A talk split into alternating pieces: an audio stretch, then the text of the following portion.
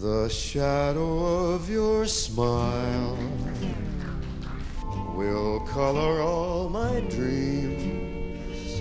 hppodcraft.com.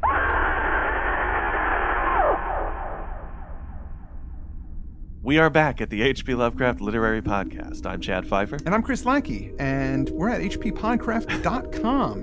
This is our fourth and final episode on The Shadow Out of Time by H.P. Lovecraft. We're joined again by reader Andrew Leman as well as uh, Reber Clark on the music box. Here's the story so far. We've uh, learned about the great race of Yith. They're an extraterrestrial species that can travel through space and time by switching bodies with hosts. We don't know what they originally looked like, but on Earth they have cone shaped bodies and they lived in the distant past. They switch bodies with hosts in order to study history in the future, and they have this library city where they recorded everything. At some point, another monstrous race that is dormant beneath this city will rise up to kill them, the flying polyps, right? Yep. The Yithians will have already jaunted forward to the future before that can happen, thus escaping their fate. Into some cockroach bodies. And the cockroach bodies Take over after the humans are long extinct. Right. Now, the narrative of the Shadow Out of Time has been told by Nathaniel Wingate Peaslee, who for seven years was a host of one of these Yithians. And while he was possessed, his body explored the world, while his mind was in the past. And now he remembers that experience while he was a Yithian in his dreams, which he thinks is a psychological malady, and he writes about it in psychological journals. Now, this Australian miner discovers some remnants in the desert that Wingate has described in his dreams in these journals. When this connection is made, Miskatonic University forms an expedition, check on the veracity of this stuff. Wingate and his son and Dyer from the Mountains of Madness and lots of other scientists head out there and start excavating to find out if the stuff Wingate is dreaming is actually real. So, this point in the story, we're at the expedition. Wingate is feeling this pull at night and sleepwalking through the desert to this particular point. Uh, we're at chapter six, which Wingate calls the crucial and most difficult part of my narrative. So that's where we are. It's on July 17th that he goes out to the northeast. Now, th- these uh, ruins, these these big blocks that they keep finding that have these Uh-huh. engravings on, on them, keep moving off in that direction. And he's been feeling this pull to there. And he's at night he can't sleep and he goes walking. There's this Australian miner guy uh, named Tupper, and he sees our man Peaslee go off to the northeast, and then he comes back five hours later. Okay, now this whole night there's no wind. Nothing was going on. It's a very calm night. Then at 3:30, a violent wind kicks up and it pulls some of the tents over, and I mean it's just intense, super intense. Yeah. And it even freaks some of the Aussies out because they know the Aboriginal myths. And that that's while Wingate's gone that that wind kicks Yeah, he's gone. He's out, he's out and about. on his nocturnal rambling. the Aboriginal myth says that the great wind comes from those stones or from the caves by those stones and the, the ruins. And oh, you know, this reminds me. Um, last week we talked about Buddai Yes. being the the great man who uh, sleeps with his head in his arms, and then one day he's going to wake up and eat the world.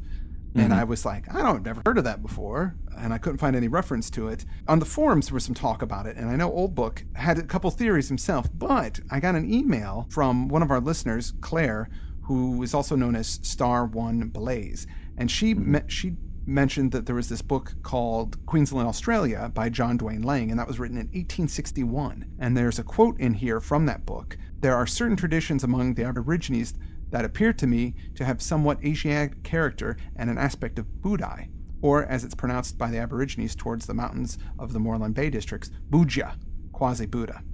They regard it as a common ancestor of the race and describe it as an old man of great stature who has been lying asleep for ages with his head leaning in one arm, and the arm buried deep in the sand. A long time ago, Buddha awoke, got up, and the whole country was overflowed with water. And when he awakes and gets up again, he will devour all the black men. Now, this tradition is so remarkably similar to the following quoted by blah, blah, blah, blah, blah. This was being brought up because it's talking about flood myths. Yeah. Yeah, that's what this is in reference to because uh, it, t- it ties into Dagon even in this story because uh, Sure. in the Dagon myth, not Lovecraft's Dagon myth, but the actual Dagon. Uh, The Old Testament. the Old Testament Dagon has uh, tied in with the flood myths as well. So I thought that was very interesting. Um, I recommend going to the forums and, and reading uh, on the entry of this podcast because there's lots of talk about this, but that seems like that could possibly be Yeah. With the Buddha reference. the. Buddha. And you know what? There is a book by, not that we don't push jo- Joshi enough, but there's a, a book by him called Lovecraft's Library, which I didn't even know existed uh, until I was trying to find. I go, I wonder if Lovecraft read this book. And then I did a search for Lovecraft's Library and it popped up. And there's a whole book about what books Lovecraft read. Oh wow. and uh, I I want it.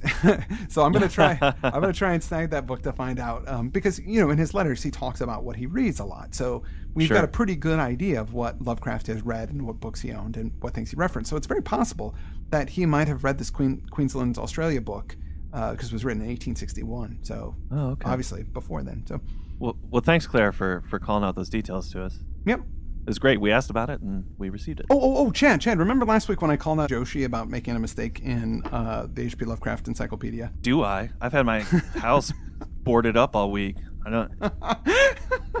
I got some. Yeah, he tagged my house. what? Yeah, Joshi, middle of the night, some spray paint. He was like, first your friend, then you're next. Oh no. You better say if you, Okay, you were well, right got- or not. I can document it here. I got I got proof. Uh, it was the evil clergyman. That's the one I I was reading. Okay.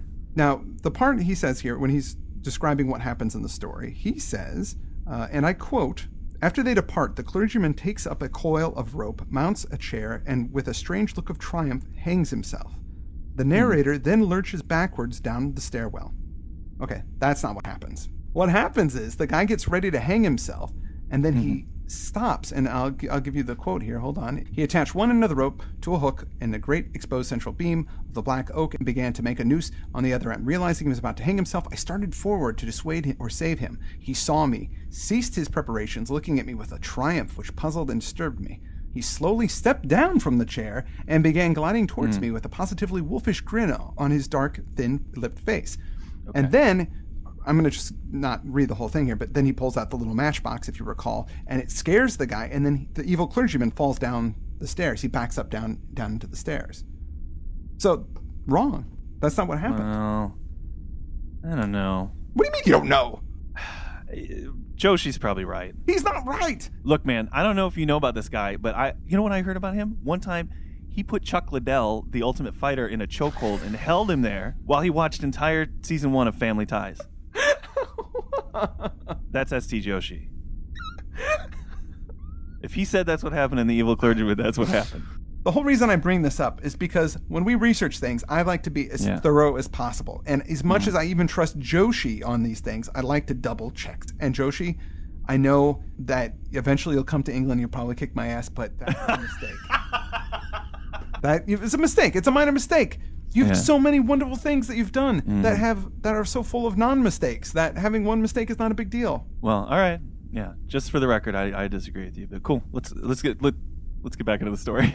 that wind kicks up at 3:30 a.m. and then it, it eventually dies down. Now, just past five, Peaslee comes staggering back into the camp, and he looks pretty worse for the wear. Right? Yeah. He's hatless, tattered. He's got scratches all over himself. doesn't have his flashlight. He tells them, "Oh, well, here's what happened. I went on my walk. I got kind of fatigued, so I lay down in the sand for a nap, as you do. And uh, I had really bad dreams out there. And, and when I woke up, the wind had you know blown my hat off, and I was upset about my hat. And uh, that made me fall over a lot on the way home. And I mean, it's just a really ridiculous uh, explanation Really bad explanation, yeah. that I don't think even the, anybody in the camp finds credible. No. In fact, he, he goes on with this kind of nonsense where he's saying, and you know, we probably shouldn't uh, continue with the excavations in that part of the desert either, right? Doesn't he come up with some lame excuses? Yeah, he says, uh, well, we don't want to offend the superstitious miners. Of course, we don't want to do that. So we better stop. And uh, there might be a shortage of funds from Miskatonic. So we, we better hurry up and wrap this thing up and just, you know, be on our Right. way. Well, it doesn't work. You know, they they say whatever. You know, take why, why don't you just lay down and get some rest? And they go ahead and they excavate in that area the next day. But uh, whatever it was that he had found out there, nothing remains in sight. The sand has mercifully covered up whatever it was that he find, found Right. that he referenced in the opening passages of this whole story. Whatever it was he Yeah. found out there From this windstorm. um, from the windstorm. Yeah. And so he decides, I got to get out of here. And he asks his son to, to take him away from the expedition. Wingate takes him to Perth. And then from there, he's able to catch uh, a steamer for Liverpool. and it- not to Cleveland, and not- to Liverpool. that, that kind of contextualizes the whole thing. He's on the steamer back home when he's saying, All right, this is what actually Yeah. happened. He's documenting it. There's a great line here where it says, Something was fumbling and rattling at the latch of my recollection, while another unknown force sought to keep the portal barred. I love that sentence. That's good. Because he, he doesn't want to say what, what actually went down. Feels but- he feels he, he needs to though because Yeah. again we talked about this last week. I just can't imagine going through something like this and how Right. he lost his wife, he lost some of his children. You know, he's had to rebuild his entire career from scratch. He's done all these things, and this is something that has has plagued him. And of course, I can understand why he wants to exercise it, maybe by writing it, what it was going to help him out. Yeah. And we know that he just kind of he basically found proof of what he was dreaming about. I mean, we know that. At this point in the story, after all these chapters, he finally gets down to here's what I found out in the desert, and here's what happened to me that night while I was gone for those five hours. Mm-hmm. He was out walking. He didn't really know how long or for how far or even in what direction, but Mm-hmm. he spies this heap of blocks. Now, when he looks at it, he sees these have curvilinear patterns that are closely related. They're not just scattered blocks. No. This is part of one vast decorative conception Right. and he realizes that he has found the masonry that they've been finding everywhere in its old position. It's a little beaten up, but it's in a very definite sense in a shape. And so he starts going crazy and digging at it and looking around, and he feels this stream of cool air trickling upward from a uh, depressed place near the center of it. Yeah. So there's something below there, some existing structure. Yeah. And he's it's familiar to him. All this stuff is becoming more and more familiar, and he's like, "Wow, I, I'm remembering this. This isn't a dream. I know if I go here, I'm gonna see this, and if I go there, I'm gonna see that because I know this." Right. So he starts like a mad person, you know, scrambling with his on his hands and knees through all of this masonry, trying to clear the space where that you know depression is, where that air is coming mm-hmm. out. And soon, a strong draft blasts out of there, and he looks down, and there's all this tumbled masonry kind of going down like a slope. Uh, into the earth. And he even, in this point in the narrative, says, You know, I know in, in retrospect, what a terrible idea for me to go down into the earth all by myself when nobody knows where I am Yeah. it seems like the utter apex of insanity, but he feels compelled to do it because, as you say, he remembers this. So he doesn't even hesitate. He goes down into the earth, down the scramble of all this. It's as if a, a ceiling or rooftop is caved in and it creates this kind of passageway down. Eventually, he gets to a, a level floor that's strewn with all of the blocks. Oh, yeah, an old corridor. You can tell it's, it's one of these corridors that he recognizes. And in fact, it's, it reaches so high that the beam of his flashlight doesn't reach the roof. Definitely and absolutely, the millennially ancient, eon hidden corridor in which I stood was the original of something I knew in sleep, as intimately as I knew my own house in Crane Street, Arkham.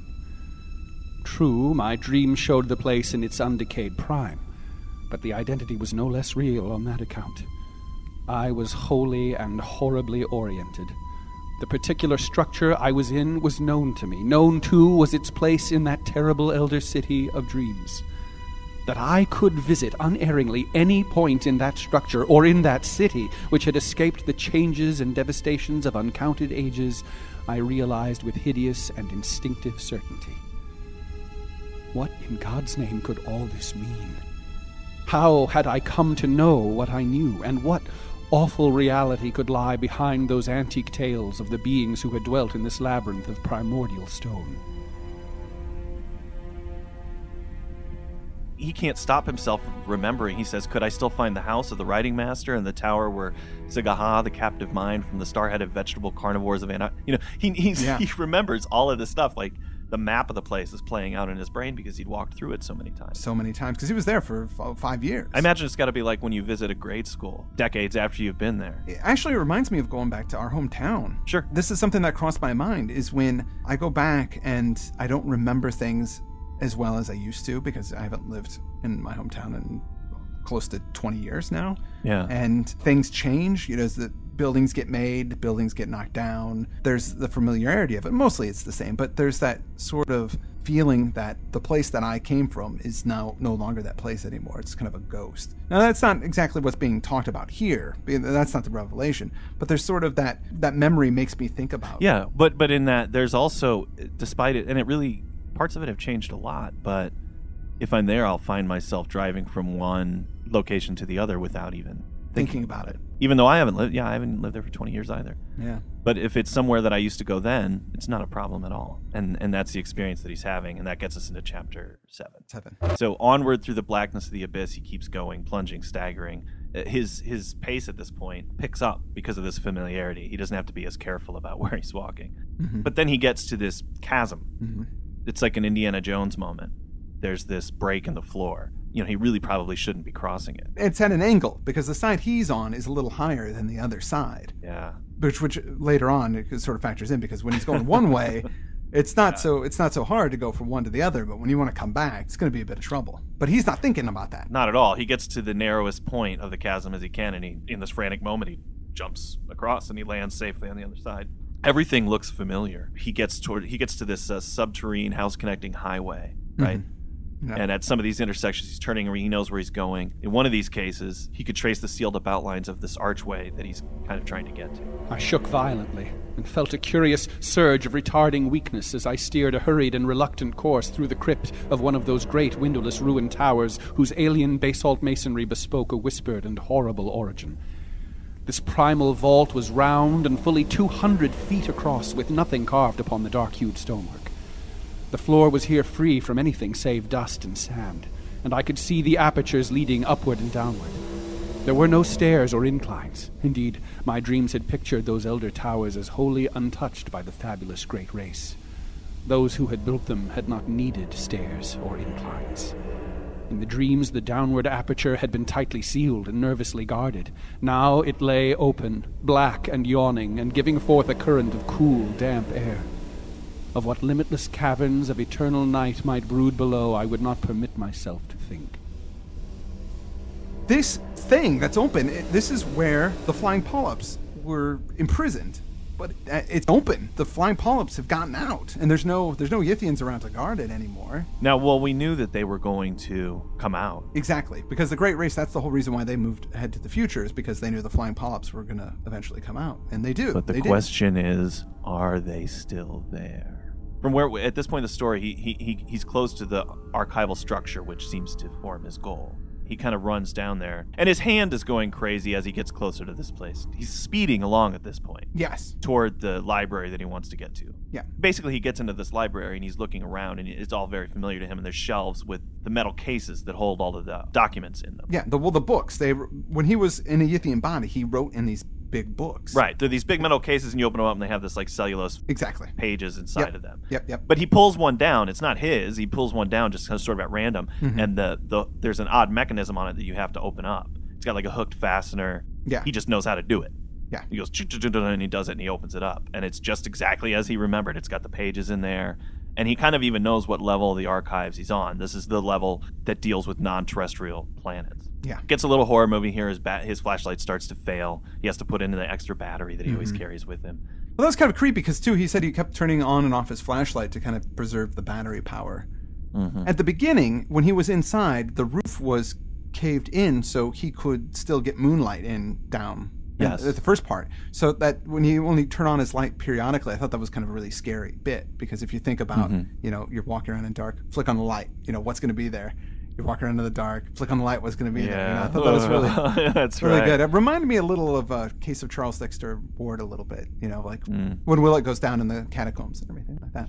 Yeah. He's trying to get down to where he knows his writings are. Yeah, And as he's going, his hand is kind of twitching in a way like he wants to work that lock. Like his hand is figuring out what his tentacles would have done in the other body to right. work that lock. And it's kind of compulsively doing it. I thought that was such a strong image of him crazily walking through these catacombs and his hand is just twitching through this combination set of patterns. It, and when he approaches where he knows his book is going to be, he does see that the dust is kind of unsettled. Well, it, it looks like maybe a couple of months before something happened here because there's impressions lead off in two directions as if some something had gone somewhere and returned. Mm-hmm. And by by the prints, there's a heap of cases that are, have fallen over. Mm-hmm. So it's like something happened. And that gets us into chapter 8. That my strange sense of compulsion was deep and overwhelming is shown by its conquest of my fear. No rational motive could have drawn me on after that hideous suspicion of prints and the creeping dream memories it excited. Yet my right hand, even as it shook with fright, still twitched rhythmically in its eagerness to turn a lock it hoped to find. Before I knew it, I was past the heap of lately fallen cases and running on tiptoe through aisles of utterly unbroken dust toward a point which I seemed to know morbidly, horribly well. My mind was asking itself questions whose origin and relevancy I was only beginning to guess. Would the shelf be reachable by a human body? Could my human hand master all the eon remembered motions of the lock? Would the lock be undamaged and workable? And what would I do? What dare I do with what, as I now commenced to realize, I both hoped and feared to find? Would it prove the awesome, brain shattering truth of something past normal conception? Or show only that I was dreaming? I know the answer to that. Yeah. it's that great Lovecraft convention of uh, paragraphs that consist only of questions. Am I crazy? Is it possible that this is happening? Well, so he finds his book, right? Yep. Cut to the chase here. He finds Yeah. the thing, you know, he pulls the thing from its container. Pulls out his book. He opens it up, and he's there's a horrible realization. He's freaked out. He's upset, but he doesn't explain what it is that he saw in this book. Right. And he doesn't even say it's his book. We just know Yeah. at this point that this is it is his book. He climbs down. Now he had to get up to get to it because when he was uh, a Yithian, he was much bigger, so he had to climb on the little knobby things that to pull open the, the containers. So he climbed on those to get up to it and was able to get it out.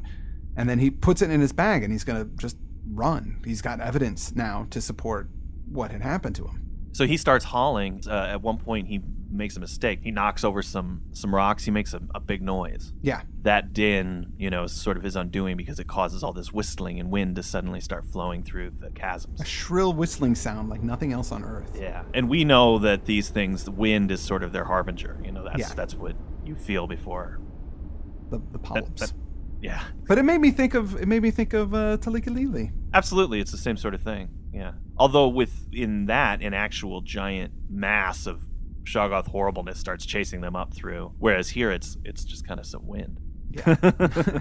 not quite as not quite as scary. he's hauling, and then he gets back to that chasm that he had to leap over before. And as you say, he's on the uh, he's on the wrong side of it, Yeah, and the wind is is behind him. it's kicking up.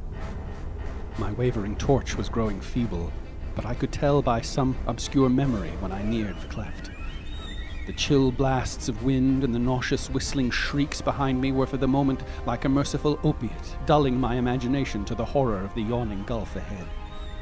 And then I became aware of the added blasts and whistling in front of me. Tides of abomination surging up through the cleft itself from depths unimagined and unimaginable. Now, indeed, the essence of pure nightmare was upon me. Sanity departed, and ignoring everything except the animal impulse of flight, I merely struggled and plunged upward over the incline's debris as if no gulf had existed. Then I saw the chasm's edge, leaped frenziedly with every ounce of strength I possessed, and was instantly engulfed in a pandemoniac vortex of loathsome sound and utter, materially tangible blackness.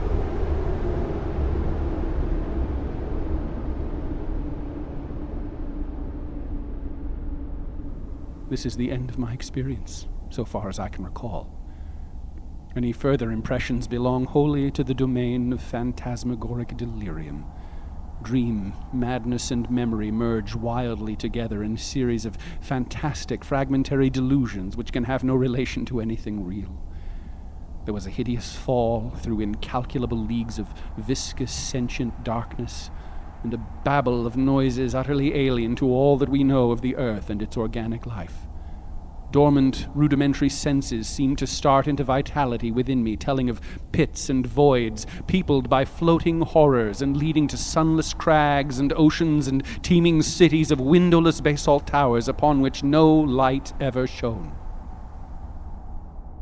And this is a, a common thing that Lovecraft does as well, where the person doesn't remember exactly how things went. At the moment of supreme horror, they lose consciousness and they're left with dim impressions of these horrible things. And when they're next found, they're stumbling Yeah. somewhere far away from the horror. Exactly. It's very common. The demon wind dies down, and the bloated fungoid moon sinks reddeningly in the west. Yeah. It's a great sentence, yeah. And it moves out, once to the camp, and then that's kind of where everything. We already know the story at this point. And he says, you know, even through all this, he doesn't know if that abyss and what it held were re- was real. And if it is true, then there is no hope for anybody. But he doesn't have the book, the notes. He lost them somewhere on when everything was going crazy. He doesn't know what happened to it, and he doesn't have his flashlight. He doesn't have a lot of stuff, and that was his bit of evidence. And so he even can kind of still at this point tell himself, you know, maybe that whole thing was just a big yeah, maybe I'm just crazy. dream or hallucination, some other thing. You know, it, it's not sure. But there was the reveal of what it was that he saw in that book that made him so horrified that we all obviously have already figured out. I have said that the awful truth behind my tortured years of dreaming hinges absolutely upon the actuality of what I thought I saw in those cyclopean buried ruins. It has been hard for me, literally, to set down the crucial revelation, though no reader can have failed to guess it. Of course, it lay in that book within the metal case. The case which I pried out of its forgotten lair amidst the undisturbed dust of a million centuries. No eye had seen, no hand had touched that book since the advent of man to this planet. And yet, when I flashed my torch upon it in that frightful megalithic abyss, I saw that the queerly pigmented letters on the brittle, eon brown cellulose pages were not indeed any nameless hieroglyphs of Earth's youth. They were, instead, the letters of our familiar alphabet, spelling out the words of the English language in my own handwriting.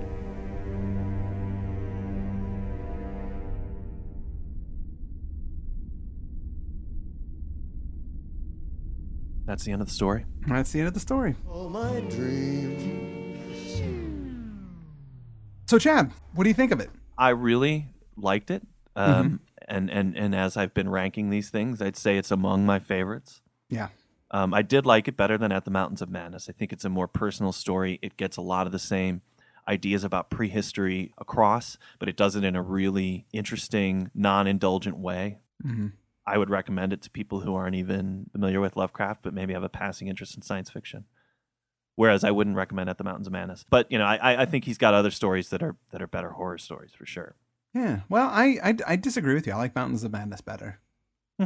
Now, this is I know th- this is more personal personal, and I think it's written more concisely. But the uh, just the adventure level of At the Mountains of Madness and the Shoggoth and the the elder Mhm. things, and uh, maybe it's because I I love the thing. You know, like I came back from the Yeah. other end of it. You know, I was into the stuff that this story inspired, as opposed to the other way around. I just, for some reason, really captured my imagination. I was really into At the Mountains of Madness, and Well, no, I mean, I was in in this in that same way though. I mean, I love the idea of it, and I love the ideas in it, and I love the setting and, and all of those things. But as a story, it gets very ponderous, you know. And so it does. It's not perfect, but I just Yeah. there's something about it. I can forgive its imperfections, and this one I feel like there's so many things that are kind of lifted from that story that totally. yeah that it that maybe it is a better version of that story but having being f- familiar with at the mountains of madness first i think it's i like it better you know the story was inspired by a movie that lovecraft saw Uh, yeah, they showed it at you know. Unfortunately, I wasn't able to go this year, but at the Lovecraft uh, Film Festival in Los Angeles this last year, they showed it. Uh, berkeley uh, square was the name of the movie Berkeley Square, right? Yeah. I've never seen it. Have you?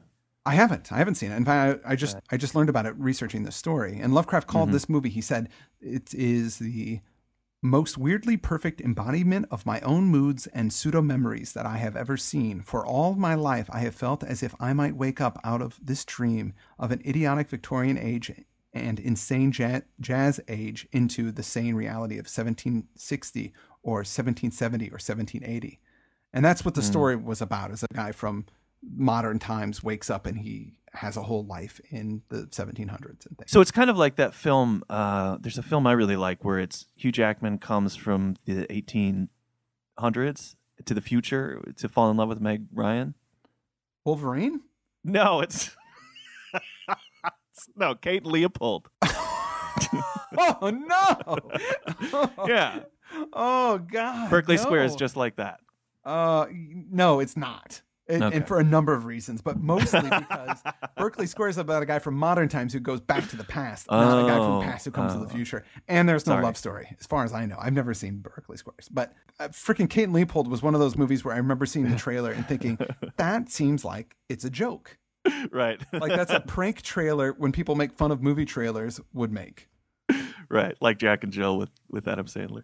Exactly. Uh, hey, by the way, I think we were very disciplined and on message in this episode. Yeah, we're doing. We're doing We did very Yeah. well. I, one of the things uh, I should finish up too by saying Mhm. um, this was written between November 1934 and February 1935, and was first published in Astonishing Stories in June of 1936.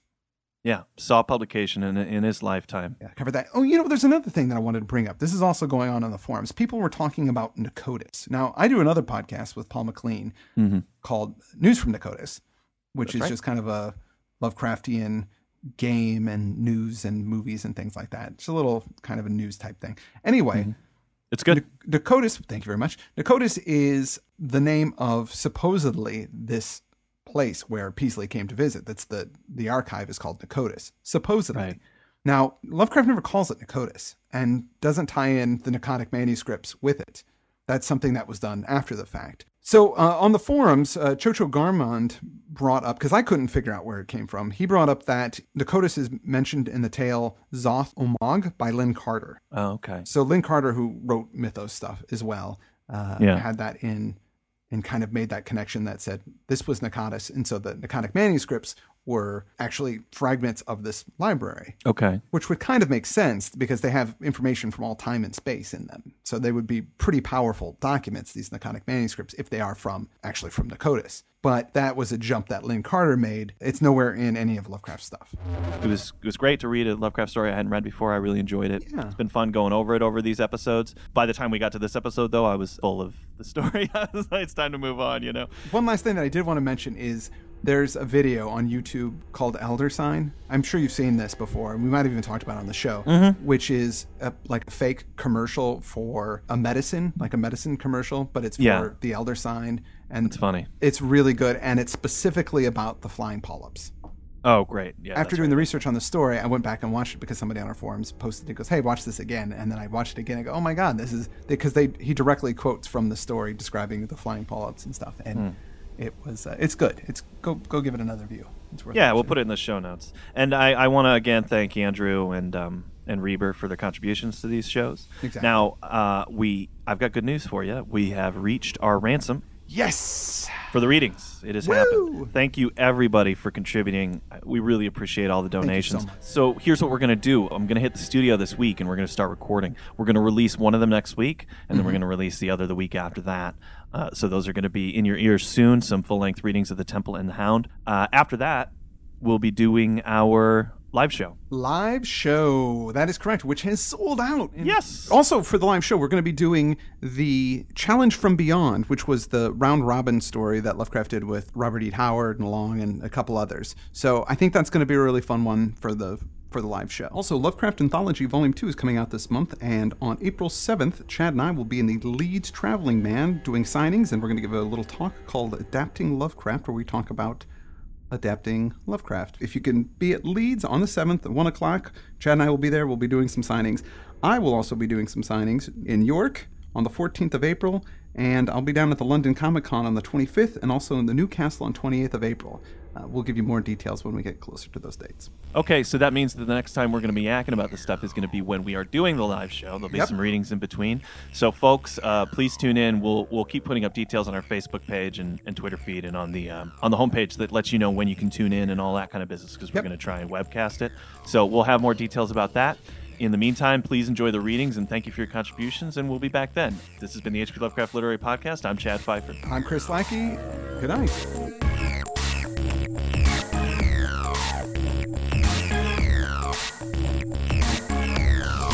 I'm your space invader, alien slime. I can rule your dance floor like a shadow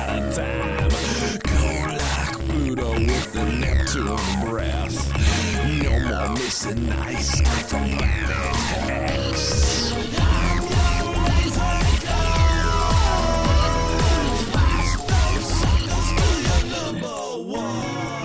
Cryogenic hyperlane, put me to sleep with your drive space a heap.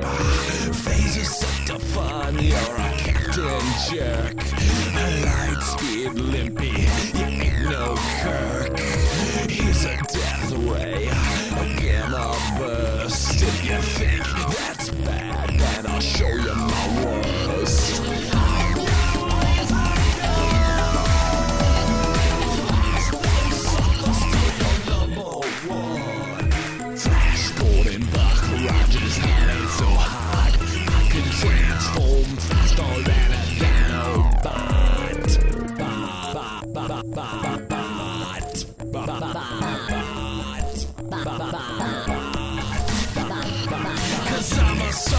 rebel and destructo nuts. My atomic thrusters are on the spot.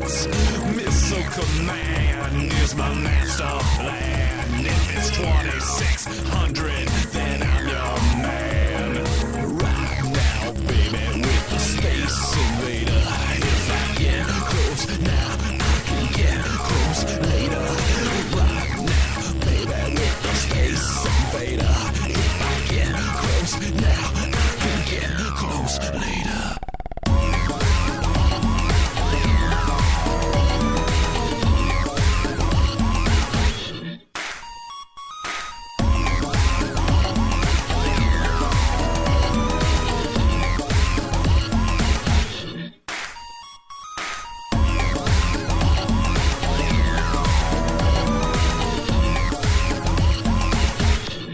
hppodcast.com.